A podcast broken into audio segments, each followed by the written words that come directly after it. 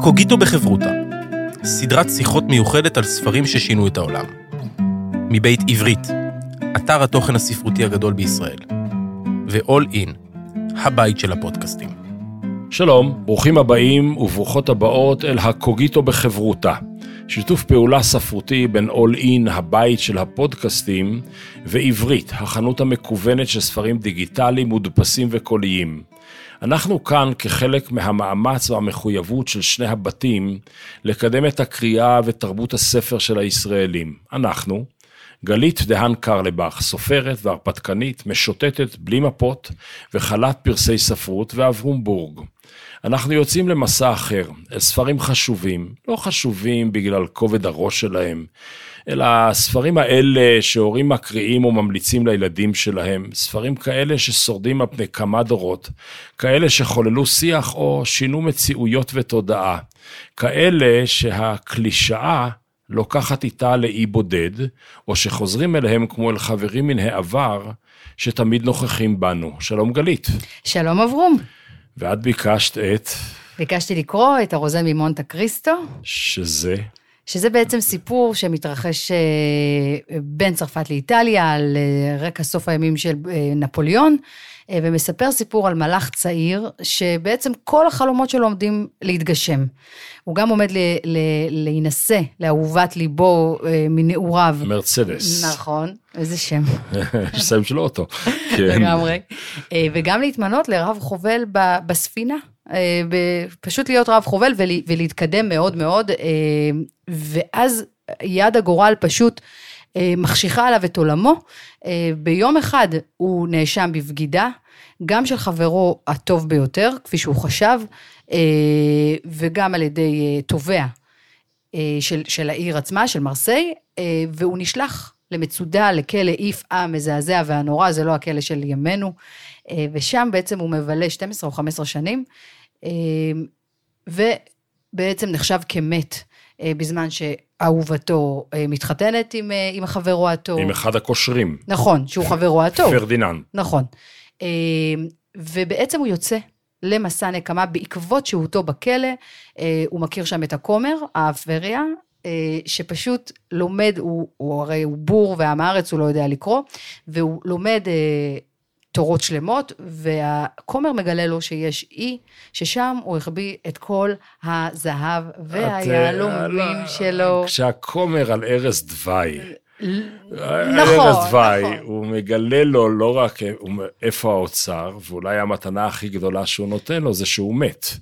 ואז בתוך תכריכיו נכון. של הכומר הוא נזרק לים, כי זה אי ואין לו בית קברות, נכון. והוא, כמו איזה הודיני של המאה ה-19, יוצא החוצה, הולך לאי גם, בקצת הרפתקאות, מחלץ את האוצר ו... והוא בעצם מממש את נקמתו, במקום להיות אדם שהוא פשוט אדם עשיר ומוצלח, ושהגורל נותן לו מזל טוב, הוא בעצם מגייס את כל כספו כדי להרוס את מי שהרסו את חייו. על זה הסיפור. על זה הסיפור. שהוא פורסם בצרפת ממש באמצע המאה ה-19, 1844. Mm-hmm. היום אנחנו, אני לא יודע לעשות חשבון של שנים, אבל אנחנו איזה 170 שנה לאחר מכן. נכון. והספר עוד חי וקיים, זאת אומרת, התרגום שנמצא אצלך ונמצא אצלי הוא תרגום בין עשר שנים בהוצאת כתר. לפחות. של מיכה פרנקל. Mm-hmm. שונה לגמרי מהתרגום, וכאן זה נורא הצחיק אותי תמיד כשהייתי ילד, אני קראתי את זה בהוצאת מזרחי. ספר שתורגם על ידי יוסף קרוסט, ואמרתי, קרוס, קריסטו, מה, מה, מה הוא עשה שם עם השם הזה? אבל הוא היה מתרגם מעניין מצד עצמו. אמ, הספר עוד חי וקיים. נכון. אז מה, מה לוקח, מה, איך, איך, איך מכניס ספר, מה מכניס ספר כזה לקנון? אני לא יודעת איך אפשר לענות על שאלה כזאת, בטח לא בזמן אמת. אני לא יודעת אם דיומא ידע שהספר שלו יהיה קנוני. אבל אני חושבת כי יש שם אה, מושגים אה, אוניברסליים שהם נכונים לכל זמן, לכל שעה. אגב, הזכרת את הוצאת מזרחי, מה היינו עושים בלי, בלי מי מזרחי? כל, כל דיקנס, כל הספרים שהביאו כן. לנו, הם באמת צריכים לקבל את פרס ישראל. אבל באמת, יש שם אה, צדק, נקמה, נקם ושילם. אה, אני גם קוראת את זה כספר פנטזיה, לא רק כספר הרפתקאות. כי... פנטזיה בזמנה. אה, לא. או היום. היום. כלומר, לא, לא דווקא פנטזיה מבחינת הז'אנר, אלא מבחינת השאיפות שלנו. הרי כולנו נפגעים בצורה זו או אחרת או הגורל או מאנשים רעים שרוצים להתנכל, אנחנו יודעים מה זה. ויש איזה מין, יש איזו פנטזיה ילדותית להחזיר, ושזאת תהיה נקמה מדהימה. כל זמן שזה בפנטזיה, אז בסדר, זה עניינים של פרויד, כן? אה, ועניינים פסיכולוגיים. אבל כאן הוא בעצם מגשים את הפנטזיה. זה מה שתמיד הקסים אותי. כשהייתי ילדה, כשהייתי אומרת לעצמי, וואו, זה, רציתי כל הזמן שהוא יהרוג ויכאיב למי שיכאיב לו. כששוחחנו, אז את באמת העלית את הנקמה, ואני הרהרתי בספר אגב הנקמה. כלומר, mm-hmm. אני קורא בו דברים אחרים, ומן הסתם בחברותא נגיע אליהם, אבל בואי נשאר קצת לרגע באזור הנקמה. כלומר, הוא חוזר למרסיי, mm-hmm. שהיא כנראה עיר מלאת תככים. זאת אומרת, לא מזמן ראיתי סדרה עם ג'ראר דה פרדיה אמ, על מרסיי, על העיר. הוא ראש העיר, ווואו. זה לא שונה בהרבה מהתככים שאלכסנדר דיומה האב אה, mm. כותב כאן. ובואו נזכור שהוא כתב עוד כל מיני דברים, הוא כתב למשל את שלושת המוסקטרים, נכון. ויותר מאוחר ספר שלעברית הוא תורגם בתור ארבעת המוסקטרים. נכון. זאת אומרת, הוא נגע כאן באיזה חומרים ספרותיים שבאמת מחזיקים מעמד המון המון זמן, המון המון שנים. ורק תיקון אחד למה שאמרת, זה לא יד הגורל. קנוניה, קונספירציה מהמדרגה הראשונה, פשוט הפילה אותו. חברו נגדו שלושה אנשים. נכון. האדאנגלר, שהוא טיפוס שיש לו כסת דיו במקום לב. גם השפה, אוקיי? ושרצה את התפקיד שלו בחברת הספנות. פרנונד, שהוא הדייג הספרדי, וכאן זה נורא חשוב. מרסדס היא קטלנית, שגרה בשכונת הקטלנים על ראש גבעה. ואדמונד שלנו הוא צרפתי, אז זה בכלל נישואים... מעורבים. מעבר לגבולות הזהות. נכון. ופרדיננד הוא בצד שלה, הוא מהעדה שלה, הוא לכאורה בן דוד שלה, והגרוע מכולם, ג'ראר דה וילפור, שהוא התובע, ואתה קורא את זה ואתה אומר, סליחה על הביטוי העכשווי, תפרו לו תיק. נכון. התובע שגם הרג את אביו. כן. נגיע לאבות כאן יותר אגב, מאוחר. אגב, אני מתנגדת לתיקון, כי אני עדיין חושבת שיד הגורל קשורה לזה. כי בסופו של דבר, הוא הגיע כולו שמח, הוא לא היה אמור לקבל את, אה, להיות, להיות רב החובל, אז הוא מקבל תפקיד מדהים, והוא באותו רגע, מקב, יש לו מזל עצום, כן? כמו, אה, כמו אה, אה, מקבט. כן. כן? כלומר, הוא מקבל משהו שהוא לא חשב שהוא יקבל. אז ההתלהבות שלו, וזה שהוא בא ומספר לחבר שלו ומעורר קנאה גם באישה היפה שעומדת להיות לו, וגם בתפקיד המדהים ש, שהוא הולך להיות ולהיות מלאך פשוט, אה, אז זה מעורר עליו קנאה. וזה הרגע האחרון שבו הוא בצד הטוב. ומכאן ואילך כל החיים שלו רתומים mm-hmm. לבניית אדם אחר שהוא נקם ושילם. נכון.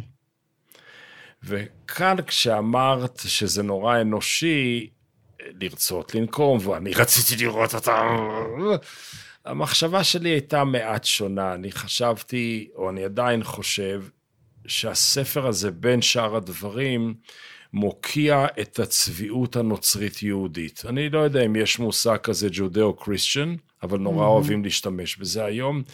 אנחנו לא נוקמים, אנחנו מהלחי השנייה, אנחנו, השם ייקום דמו. Mm-hmm. כלומר, כל... אנחנו לא נוגעים בזה. אנחנו, מישהו יעשה את כן, זה בשבילנו. זה בשבילנו. תמות, אבל לא בידי. כן. ופתאום מגיע בן אדם, סופר, לצורך העניין, וקורע את המסווה מעל הצביעות המתחסדת, הדתית. הדתית, הטהרנית, הצדקנית, מה פתאום, הוא אומר להם, עזבו אותי מהשטויות שלכם, אני הולך להרוג אותם, לחתוך להם את הראש, אני, נכון. להוא אני אהרוג את הילדים, ההוא אני אשמיד לו את הביזנס, את זה אני אגרום לו ל... כלומר, נכון. והיופי בזה, זה שהוא בעצם מתחבר ליצר הקמאי, של גלית הקוראת, אני נורא רציתי ש, וכל הקוראים נורא רצו ש, ובחלו בספרות הצבועה, נכון. אה, כביכול מוסרית. אה, אפילו שזה נמצא אפילו בלב, אסור לך להרהר. לא תחמוד, זה אפילו בלב אתה לא יכול לחשוב ככה. ופה פתאום נגד כל הוויקטוריאניות המאוסה הזאת, לכו לעזאזל, אני... יצר זה השם השני שלי. נכון, ויש פה עוד משהו, קריאת תיגר, גם על העיסוק בכסף. הרי גם, לא לדבר על כסף זה דבר מאוד, אה, אנחנו יודעים את, את העיסוק שלו, אנחנו יודעים גם את היהודים שהם נדחפו להיות אה, מלווים בריבית, ו, ו, וכאן אומרים, כן, הכסף יענה את הכל. ברגע שיש לו כסף ואוצר, אבל זה לא סתם, לכן אני אומרת פנטזיה, זה לא סתם מניות בבנק שאנחנו לא רואים וזה שוק ההון. מדובר פה, אני, את כל המצ... אני זוכרת את התחושה הזאת שקראתי על המפה הזאת, כאילו ש, ש, שמתגלה כל האוצר והמטמון, כן, מתגלה כל האוצר והמטמון, כל ה... הצבע האדום והצהוב והכחול של היהלומים והמטבעות שהוא קונה פשוט אנשים. אז, זה גם משהו אגדי, אה, שלא להתעסק בכסף.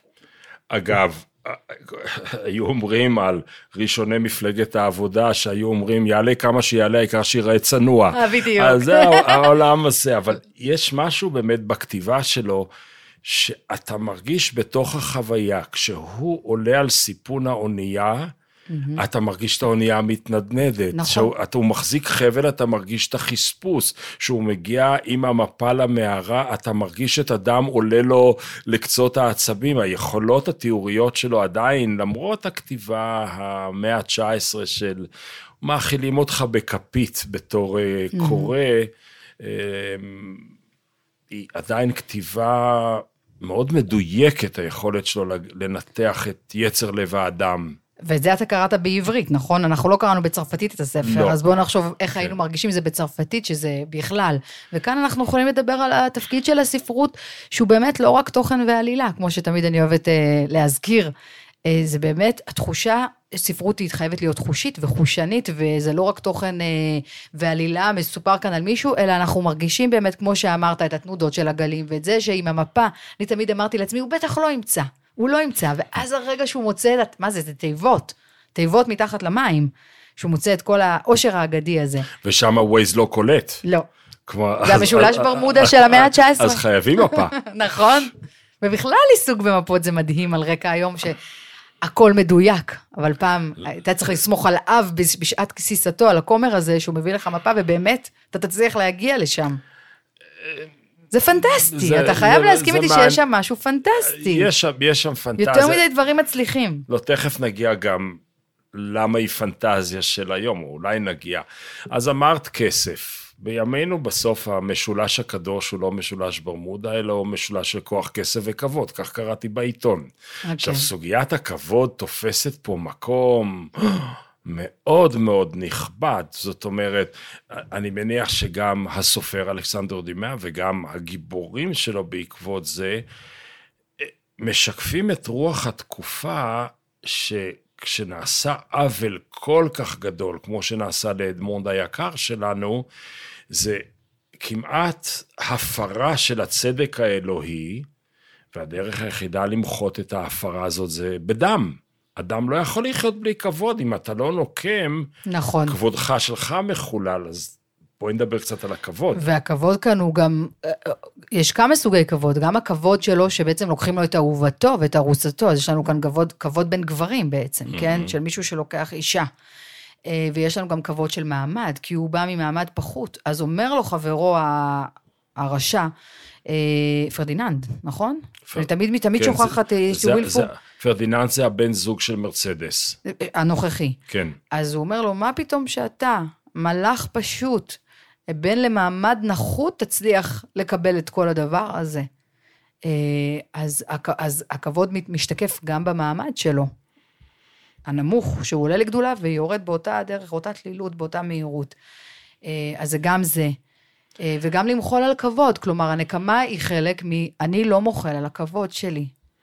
גם אם אני קטן, גם אם אני מעמד נמוך, זה הדרך היחידה שלי להחזיר את הכבוד הזה. אני רוצה ברשותך לצאת רגע מהסיפור, נחזור אליו, נחזור אל החומרים, okay. אל הפלסטלינה הנהדרת הזו, אה, להסתכל על התקופה, זאת אומרת, מתי יכולים להיכתב ספרים כאלה? לכאורה, כל יום. בן אדם קם בבוקר, היה לו איזה פנטזיה על א', ב' וג', ויאללה. אבל פה מתוארות דינמיקות מאוד עמוקות של השתנויות חברתיות. את תיארת את העלייה והירידה בסולמות, כולם עולים ויורדים כאן בסולמות השונים והמשונים. נכון. כולם מפעילים כוחות, והמון כוחות מופעלים עליהם. וזה קורה בנסיבות שהעולם הישן מתמוטט. זאת אומרת, המאה ה-19, מה שנקרא שנהיה בריאים, רק להסתכל על צרפת, נגמרה המלוכה, עולה נפוליאון, הוא יורד, מגלים אותו, הוא חוזר למאה ימים, מישהו אחר מנצח, הוא מפסיד במלחמות נגד אלה, אבל בינתיים המהפכה הצרפתית מתחוללת.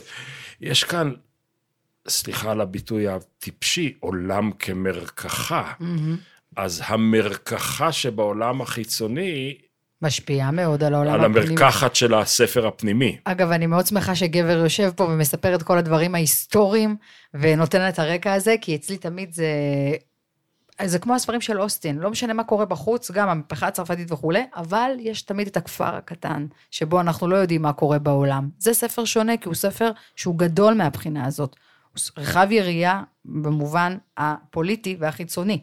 זה חייב להיות אחד עם השני, זה לא יכול להיות מנותק. אני לא מקבל, אני דוחה את הקטע שגבר יושב פה, יושב כאן פרטנר שלך, ואל תכפי עליי את כל הספרות הזהויות הזו. חס ושלום. אני אוהב היסטוריה, ואני חושב שהיא בעלת חשיבות עצומה, היא משפיעה עליי, כן. נכון. בואי ניקח את זה רגע לימינו ונשאל שאלה שהיא תמיד נורא נורא טיפשית.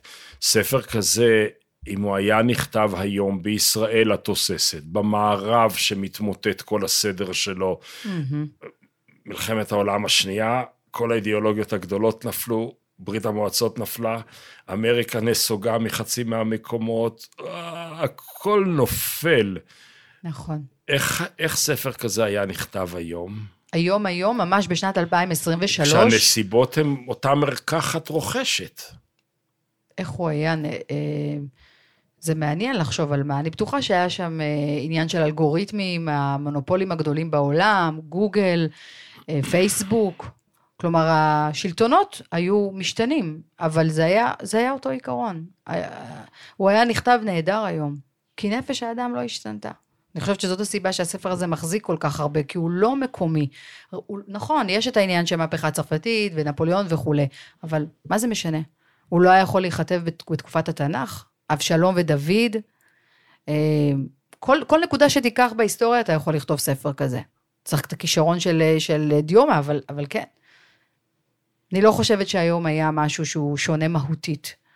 כי הרצון לנקמה והעניין של הכבוד, אנחנו חושבים שאנחנו השגנו שוויון וחירות, נכון, טובים יותר מהמאה ה-19. אישה היום יכולה לצאת, להצביע, היא יוצאת מהבית, היא עובדת, יש שינוי אובייקטיבי, אבל עדיין, נפש האדם היא אותו נפש האדם, אותה נפש האדם.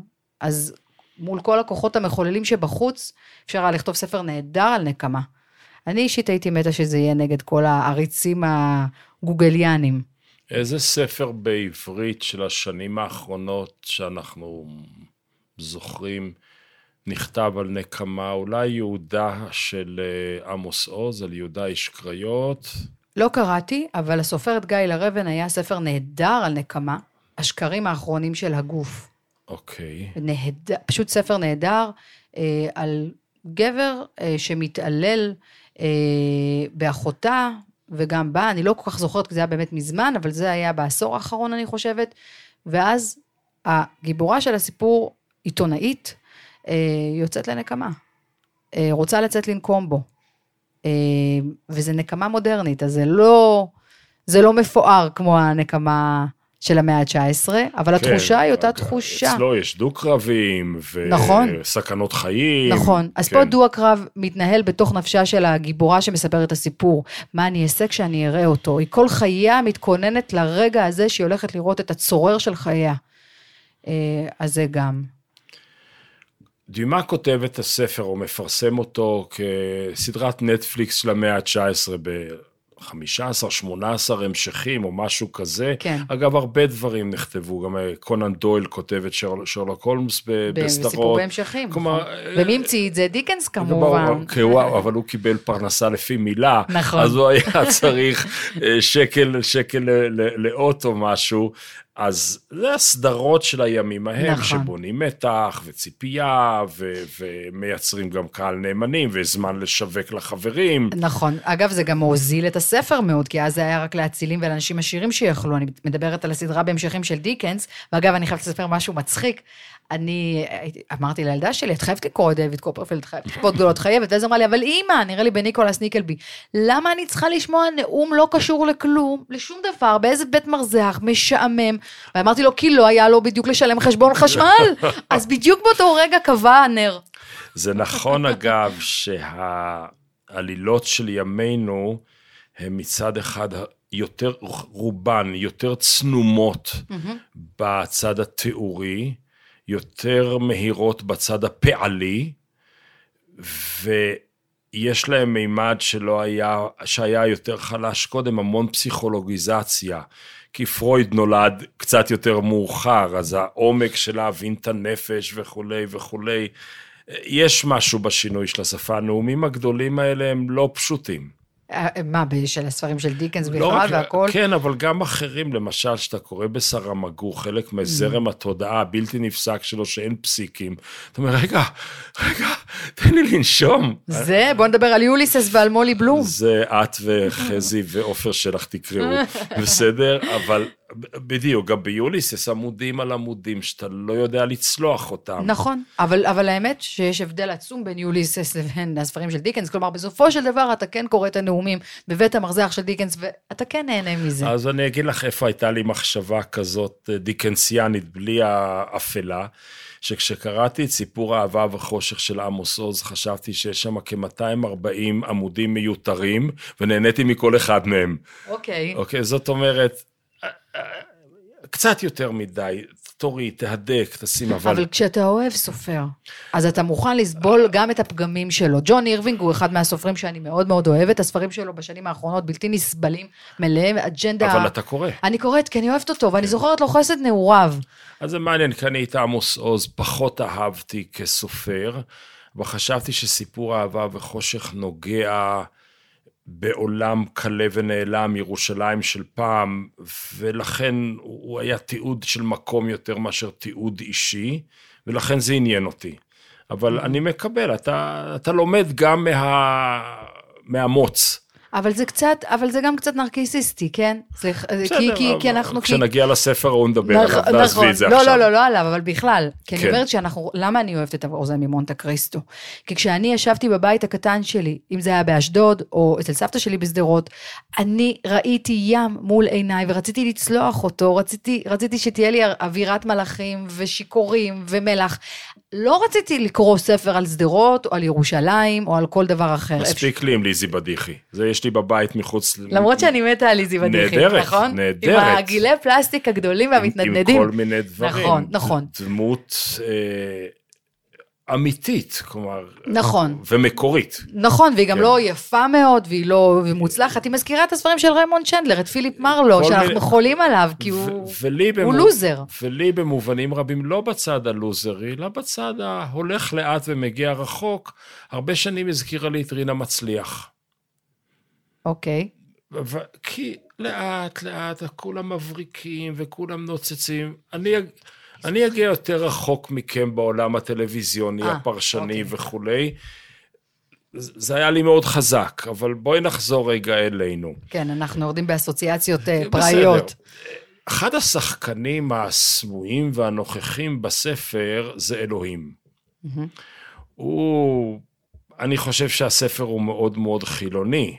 אוקיי. ומאוד רציונלי, ותכף אולי נגיע לזה, אבל הוא... הוא... אלוהים נמצא שם בכל משפט. אני אתן לך למשל דוגמה. מונטה קריסטו, זה ההר של ישו. עכשיו, זה היה אי בשם אחר, אוקיי? זה היה אי עם ההר של יופיטר. אבל לפי האגדה, במאה החמישית, איזה בישוף בשם ממיליאן מפלרמו, ניצח דרקון בקרב שהתנהל על האי, כמו סן ג'ורג' אצלנו בלוד ב- נכון. וכולי, ואז שינו את זה ממונטה קריסטו של יופיטר, ממונטה, ממונטה יופיטר, אני לא יודע איך אומרים את זה בלטינית, למונטה קריסטו. אהה. זה לא סתם שהוא מטפס או חודר ללב הר האלוהים, כי הוא בעצם אומר, אלוהים נמצא בכל פינה בספר שלי. וגם יש גם זיקה ברורה להר האושר של ישו עם הנאום שלו, נכון? כן. אה, כן, אלוהים נמצא בכל מקום, אבל אני גם חושבת שהוא גם קצת מתגלם בדמותו של אה, הכומר בסוף, שדרך אגב הוא גם אומר, אני רק כומר, אני לא קדוש. המשפט הזה, אני... אה, הכומר אומר לו, אל, ת, אל תנקום, תעשה טוב, אל, תעש, אל תחזור ותעשה את מה שעשו לך. הוא אומר לו בסוף על ערש דווי. אז אולי זה גם איזה סוג של צו אלוהי. אה, אבל רוב, ה, רוב הנוכחות של האלוהים פה היא על דרך השלילה, כלומר הוא אומר אני לא מאמין באלוהים, אני, אני יוצא לנקום, אני לא, לא אכפת לי מהסדר שלכם, אתה לא חושב שיש פה גם, אני חושב שאלוהים לא הספיק. זאת אומרת, איפה שקצרה ידו של אלוהים, או שהצביעות מנעה מאלוהים לעבוד, אני בא לעבוד. כשהוא גומר, הוא כבר עשיר, הוא כבר סידר את התחפושות שלו במקום וכולי, הוא אומר, מיניתי את עצמי במקומה של ההשגחה העליונה, כדי לתת גמול לטובים. אתה יפנה לי אל הנקמות את מקומו כדי שאעניש את הרשעים. כלומר, אדוני, אתה לא, אתה לא עובד, אז, אז עכשיו תורי. או בסוף, הרוזנו מבקש מוולנטינו, בסוף הספר, תרחמי עליי, משום שהפכתי לשטן כי ניסיתי למלא את תפקידו של אלוהים. כלומר, הוא כל הזמן עובד במודעות הזאת, אולי אני לא בסדר, אבל אולי זה מה שאלוהים רוצה. וגם החלפת ההר, מה שאמרת בהתחלה שזה מקסים, מיופיטר, אנחנו יודעים שיש כל הזמן החלפה של בין הפגאנים לנצרות, כן, שמגיעה אחר זה כך. שיחה מתמדת. אז לגמרי. כל כן. החגים שלנו הם כאלו, של חג האש, ופתאום, וזה חג הולדתו של אה, ישו וכולי. אז גם החלפת מקומות הזאת גיאוגרפית מתרחשת בשטח. מה, מה שאתה מביא, מה שהקראת מקודם. השיא של אלוהים בתוך הספר, ובואו שוב נחזור רגע לתקופה, תקופה נורא חילונית. המהפכה הצרפתית כבר קרתה וכילנה את המרחב הציבורי. עוד רגע אה, המלך יגדיר את עצמו לא בתור מלך צרפת, אלא המלך של הצרפתים, שזה חלחול של הדמוקרטיזציה של התהליך. עוד רגע זה ב-1844, ועוד ארבע שנים אביב העמים. ב-1848 זה כבר ארוחות מנשבות, והוא אומר לאהובתו למרסדס שנישאה לפרדיננד, הוא מסביר את ה... את ה לג... למה אני עושה את זה? באויביי ובבני משפחותיהם. בספרי הקודש כתוב, הוא אומר לה, את, את רואה אותך וזה אהוב לשעבר שלך, עוסקים בסוגיה עכשווית ואת מצטטת לו פסוקים, אה, ברית החדשה. אוקיי, זה עדיין... זה נורא רומנטי. כן, זה עדיין אבל הנוכחות של השיח הכנסייתי במאה ה-19. בספרי הקודש כתוב פוקד עוון אבות על בנים, על שילשים ועל ריבעים. מאחר שאלוהים עצמו אמר מילים אלו לנביאו, למה יהיה טוב מאלוהים? ואז היא עונה לו מרצדס, גם היא דוסית לא קטנה, משום שלאלוהים יש הזמן והנצח. אך שני דברים אלה חסרים לבני אדם. כלומר, הוא עונה לה את התש- משבת אולפנה. יותר. הוא נותן לה את האורתודוקסיה, והיא אומרת לו, מותק, יש פרשנות, זה יותר רך מהפסוק הקשה. היא אפילו יותר פגאנית, כי היא אומרת יש מיתוס. וזה, למיתוס יש זמן, כן? כאילו יבוא חורף, יבוא קיץ, יבוא, האל יתחלף, הוא ימות, הוא יקום, אתה לא יכול למהר את התהליכים האלו. איפה את רואה בתוך... בוא, בואי נדבר קצת על הנקם ש, ש, שהבאת אותו. מה, זה, מה זאת נקמה? בעברית, אני לא יודע אם בשפות אחרות יש את ההבדל בין נקמה שהיא אישה לנקם שהוא איש. נקם הוא יותר uh, חזק, הוא נגד הנאצים, הוא... נקמה היא קצת פמיניסטית, אבל מה הנקמה הזאת? מה היא משרתת? למה צריך אותה? בכלל בספר הזה, או בכלל? בכלל, כי אנחנו משתמשים בזה כאליגוריה ל... כן. ל- ל- ל- למשהו אחר. זה פשוט, זה, זה מקום, זה רגש קמאי שצר, שאי אפשר להתעלם ממנו. אני בעיניי, כל הפסיכולוגיזם, ה- לבוא, לסלול, המדף של ספרי העזרה העצמית, אנחנו נאהב את עצמנו, ואז האחרים יאהבו אותנו. אנחנו... זה הכלל השישי. מה זה הכלל השישי? בטח יש אוקיי. חמישה קודמים. אוקיי, כן. אוקיי. בטח, אני לא רוצה מה הראשון. אה, אבל כן, זה ניסיון, העניין של נקמה זה, זה משהו שהוא ישר בגוף אני מרגישה אותו כעולם הישן. העולם הישן ואפילו הטוב. כלומר, שמשהו מאוד מאוד טבעי, שאי אפשר להתנגד לו. עכשיו, אי אפשר להתנגד לו במחשבה, אנחנו כמובן, אני לא מדברת עכשיו על שרשרת אה, נקמות, נקמות דם ו- וכולי, אבל משהו ב, ב, בתגובתיות הזאת, שאפילו את זה רוצים, גם, גם אנחנו נמצאים בתקופה כזאת, כמו שאמרת, על הטהרנות של הספר, אה, שבו בין נוצרות ל- למערביות, אנחנו פוריטנים, כן? אנחנו נאסור על הדיבור בכסף, נאסור על הדיבור, כל מה שאמרת בהתחלה.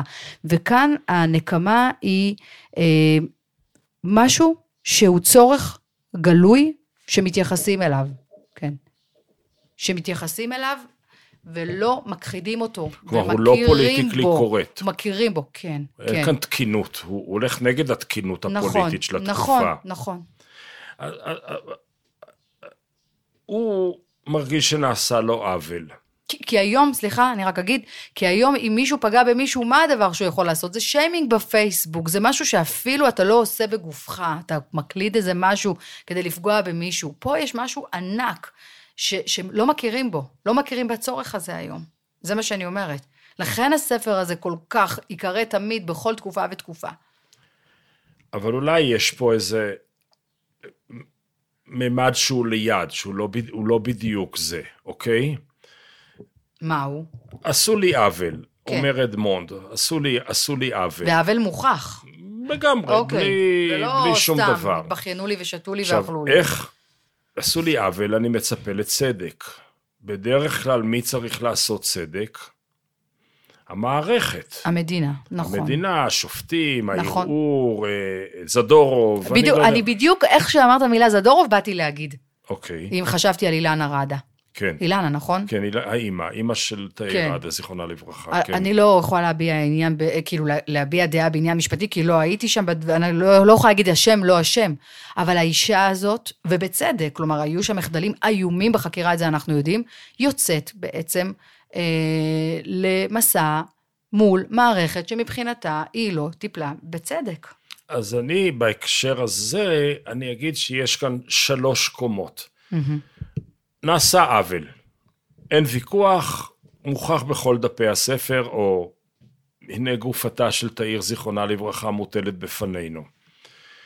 התיקון הראשון, והאמור להיות נכון, זה מערכת הצדק, שיש לה את הכוח הקולקטיבי, יש לה אחריות על האלימות המדינתית והחברתית, והיא מתקנת את מה שהובל. כן, היא לא הצליחה, אני יוצא לנקמה. זאת הדרך של היחיד לתקן את מה שהמערכת לא מסוגלת לעשות. נכון. כלומר, הצדק הוא של הסיסטם והנקמה היא של היחיד, אבל הם שואפים לאותו מקום. נכון.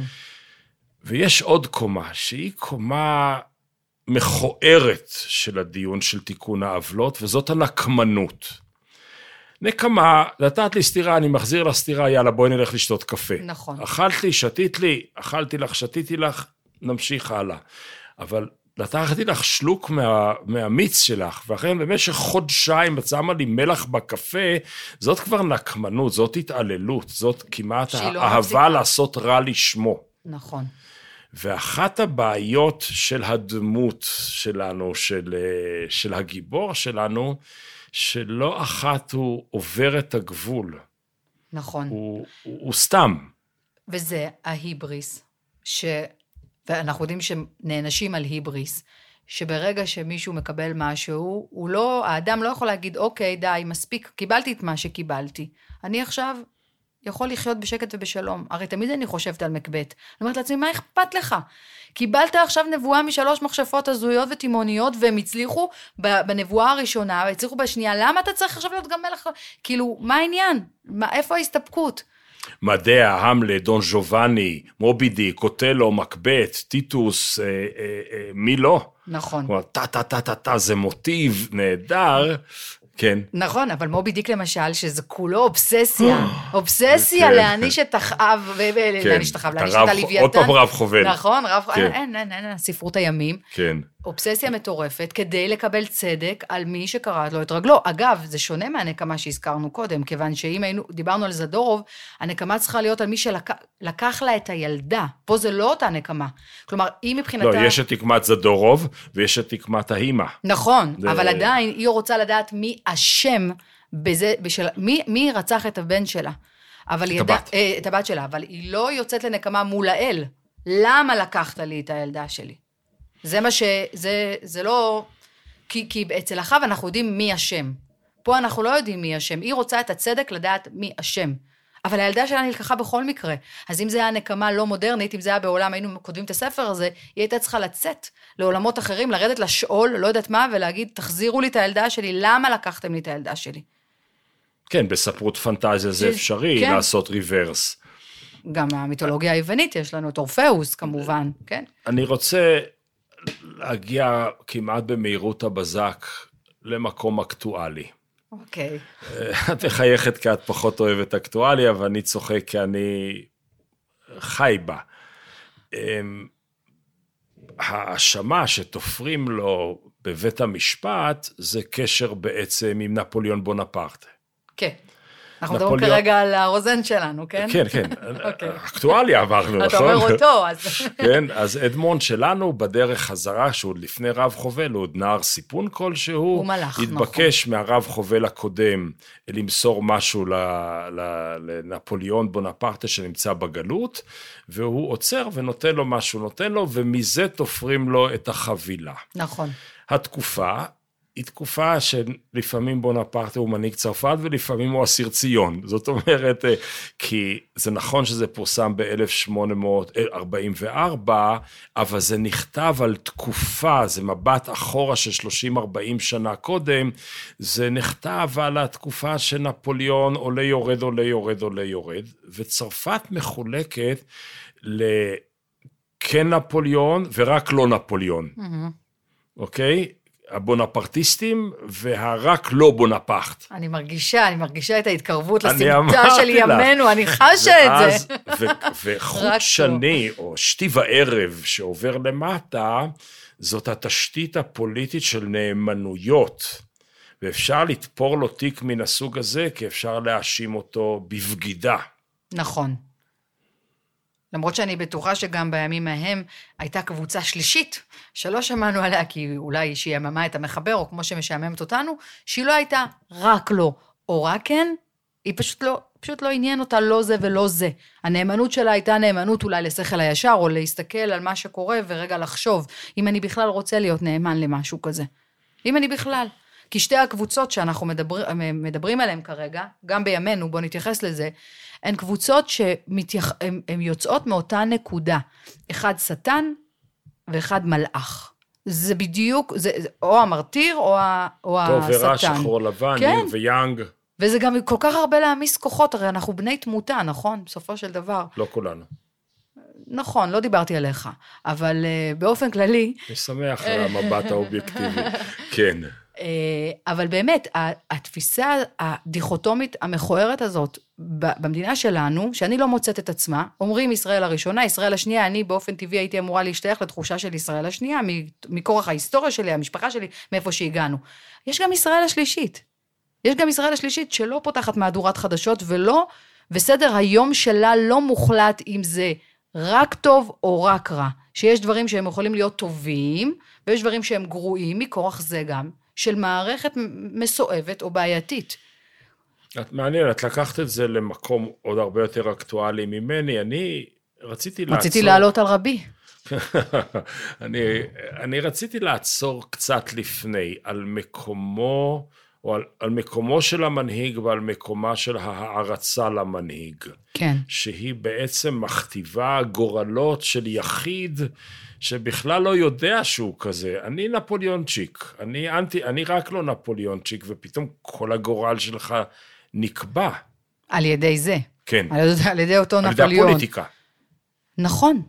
אה, אוקיי, אז תמשיך. אז אני חושב למשל שהוא שוב נוגע כאן, במה נוגע כאן ב, בחומרים, בסלעי אם, בסלעי יסוד, mm-hmm. כמו שאת תיארת את הנקם בתור אינסטינקט כל כך ראשוני, כלומר, אה, אה, קדם מקראי אפילו. את מסתכלת נגיד על דוד המלך. בא מלך ישראל, חי וקיים, בסדר, זה בחתונה שלכם תשאירו את זה. בדיוק. אבל, לא. אבל בינתיים, הוא רק עולה לשלטון, הוא קם שמי בן גרה מבחורים, והוא קורא את קריאת הקרב, אין לנו, מה לנו חלק בדוד? נחלה בבן ישי, איש לא הולך הישראל. Mm-hmm. והוא ישר קובע דוידיזם, או רק לא דוד. נכון, ויש לו גם את סופרי המלך, שאחרי אלפיים שנה ילדה באולפנה יכולה לשבת בכיתה ולשמוע את כל האומר דוד... אה, כל האומר דוד אה, חטא אינו אלא טועה. ואז, כן. ואז אותה תלמידה אומרת למורה, אבל סליחה, אבל, אבל למה את הולכת לשם אם כתוב לך שנתן הנביא בעצמו רצה לתת לו כאפה ועשה את זה? כלומר, זה נמצא, הביקורת המקראית נמצאת כבר שם, במקרא עצמו. אחר כך היה את כל הפרשנים ש, שהיו צריכים אה, לחזק אותו כ... אבל השאלה שלי היא בספרות. כן. כלומר, פח... נכון, אבל אני פחות הרגע מעוניין אה, לעסוק בביקורת המקרא, או באיך חז"ל מתייחסים לדברים האלה.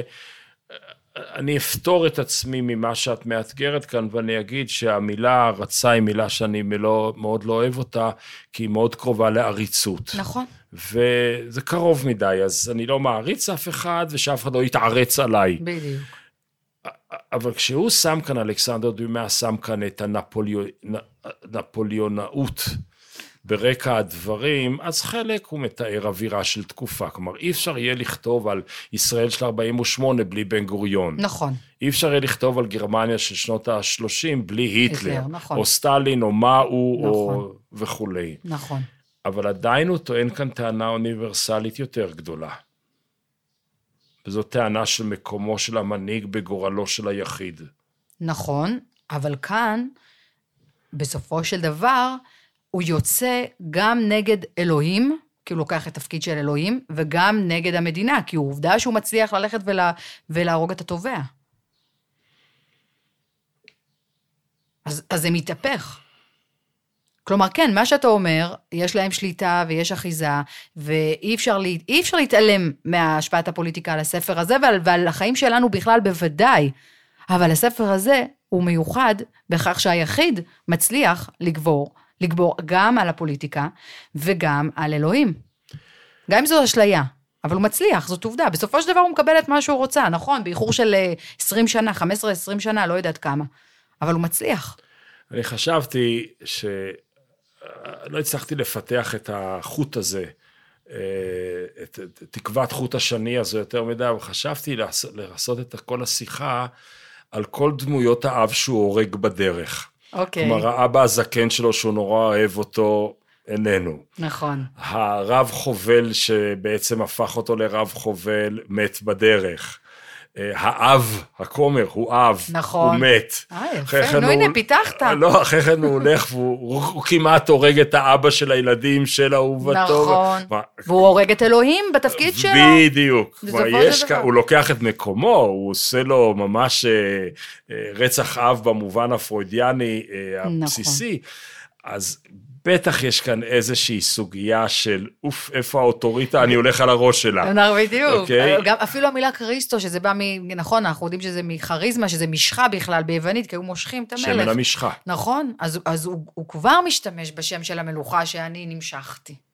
יש פה רעיונות לא נוצריים. אבל לא הצלחתי לפתח את זה למה? יותר מדי. למה? הנה, הצלחנו. הצלחנו. לקהל הישראלי זה ממש יפה. זה דיבר לו. לגמרי. מי משוח בימינו?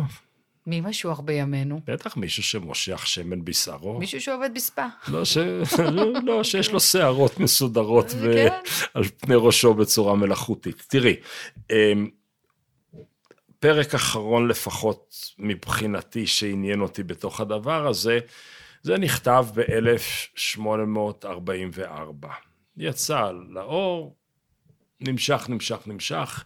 כמה עשרות שנים לאחר מכן, פתאום ההשפעה של זה באה במקום אחר. אז אני אשאל אותך קודם כל שאלה מיתממת. אוקיי. איפה את רואה את ההשפעות של זה? ואז אני אענה לך את התשובה המחוכמת, אוקיי? אוקיי. רק כי התכוננתי, לא יותר מזה. אז אני לא התכוננתי. לכן, לכן זה כיף. איפה את רואה את ההשפעות של, של דבר כזה?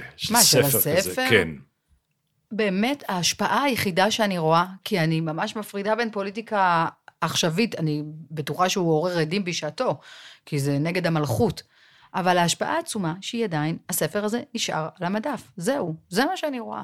אז התשובה מחוכמת להפליא, מתחכמת להפליא לא, לשאלה היא לא. המיתממת. היא לא, היא אומר, את כי- אומרת, כי- זה משדר משהו. זה, מה זה משדר משהו? זה, זה אומר שעם כל הפוליטיקל קורקט, ועם כל זה שאנחנו רוצים לעסוק בלואיז, היי, אני אוהב את עצמך, אהב את עצמך, אנחנו ככה, פוליטיקת זהויות, ספרות נשים שאני לא מכירה במושג הזה, כל הדברים האלו, בסופו של דבר, זה נשאר על המדף, כי זה מה שאנחנו בני האדם. זה כמו שאני לא שותפה לנהי ולבכי שעידן הספר אה, נגמר. הנה, מה אנחנו יושבים ועושים פה? אנחנו קוראים ספר שנכתב לפני 150 שנה, ואנחנו מדברים עליו. אז התוצאה היא, היא הדבר עצמה. היא הדבר עצמו. ספר נשאר, אבל אני בטוחה שיש לך תשובה שרצית להגיד. כן, אני רציתי להוליך את זה. וזה דבר שעלה לי תוך כדי הקריאה, בקריאת... אני אוהב לקרוא ביקורות ספרים, זה כמו טוקבקים, זה מה אנשים חשים על דברים. יש איזה קטע שבו פרדיננד מדבר אל עצמו, הוא כבר איש גדול, הוא כבר לא דייג עני.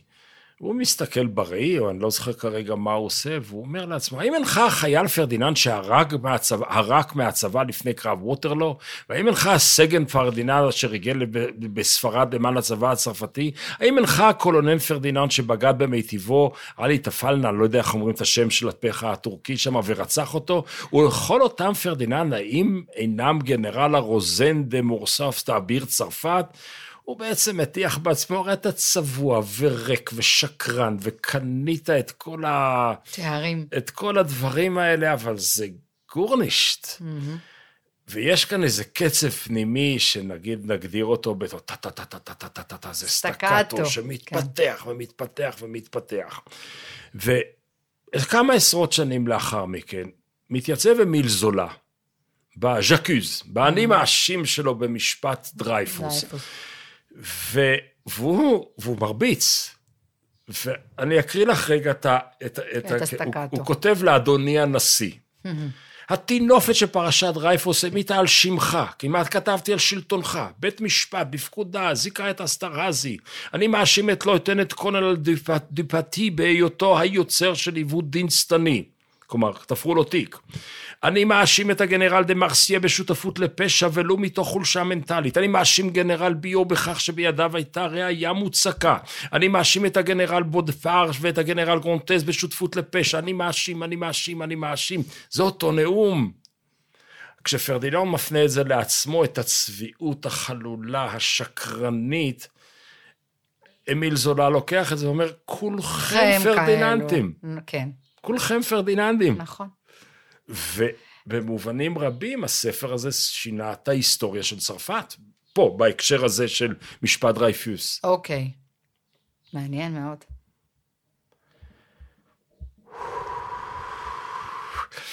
אוקיי. אמרתי לך קודם שאת דיברת על הנקמה והרחבנו, דיברנו עליה ואנחנו חשים אותה וכל אחד מאיתנו היה רוצה לתת למישהו איזה כאפה עד נבוט בראש, נכון. או אישי או קולקטיבי. אני חושב שהביקורת הראשית שלו היא לא... לא. שהארגומנט הראשי שלו הוא לא בואו, חבר'ה, כולכם רוצים לנקום, אז בואו אני אגיד את זה בשמכם. נכון. אלא הוא בעצם אומר, חבר'ה, תראו כמה הרסנית הנקמה. הוא בעצם אומר, עכשיו אנחנו בעידן הרציונליזם, עכשיו הכל הגיוני, אני יכול לחשב מהלכים, כל אדם הוא פיון על לוח השחמט שלי. Mm, מעניין. זה יוליך להרס יותר גדול ממה שאתה חושב, אדון אדמונד. נכון, אבל אם אני חושבת על ספר נקמה נהדר של מיכאל קולהאס, ש... אז אני חושבת שאוקיי, אפשר לבוא ולהגיד את זה, שהנקמה היא דבר נורא, והיא פוגעת וכולי וכולי, ברור. אבל הממסד, הממסד במיכאל קולהאס, וגם פה איזה סוג של ממסד, בסופו של דבר זה התובע, הם התחילו את הסיפור הזה. בואו לא נשכח מי האשם האמיתי. כי יש לנו כאן עניין של מידות, של האדם עצמו שהשיג את מה שהוא צריך, זה בינו לבין אלוהים. אבל מי שהתחיל את כל הסיפור הזה זה רשעות ושחיתות שלטונית אה, ברורה. אז את האשם עצמו, כלומר, אני לא, אני לא, לא יודעת אם אתה יכול לפרש את זה כמסר על הנקמה, שהנקמה היא הרסנית. אני דווקא רואה את זה כספר אנטי-ממסדי, על שחיתות ממסדית, על מה שהיא יכולה לגרום לאדם הפשוט והאינדיבידואל לעשות, לצאת מגדרו, הרי בינינו כולנו רוצים לחזור הביתה, לקרוא את הספרים שלנו, להתנהל, לשלם את מה שצריך, לקנות מה שצריך וזהו. וכשהממסד מונע את זה, בתוך עוול נורא, מה הוא מצפה? מה הוא מצפה שהיחיד יעשה? אני ראיתי את זה כ... על בסיס המקומו של הפרט במערכת הגדולה הזאת, צ'רלי צ'פלין בזמנים מודרניים mm. נקרא בין כל גלגלי השיניים, כמעט כנבואה כנגד שני כוחות שהוא הרגיש שקיימים שמה, ומאה שנה לאחר מכן התפרצו במלוא עוזם. כוחה המשחית של המדינה, mm-hmm. כוחו הנורא של היצר, בייחוד יצר הנקמה. שניהם... בקריסטו אתה מדבר, כן. כן, שהוא שם על השולחן דברים שהמאה ה-20 תתרגם אותם, אה, את המודרניות המשתקפת בספר, המאה ה-20 תתרגם אותם לתעשיות כוח ומוות אה, מצמיתות. אני ראיתי בספר יסוד של נקמה. כן. וזה הפרט מול הכלל. בתוך הכלל. ובתוך זה יש גם הצעת נחמה לסיכום. אוקיי. Okay. ועד ליום בו יואיל האלוהים לגלות את העתיד לבני האדם, תצטמצם כל החוכמה האנושית במילים לחכות ולקוות. תודה רבה, גלית. תודה, אברום. עד החברותה הבאה. עד החברותה הבאה.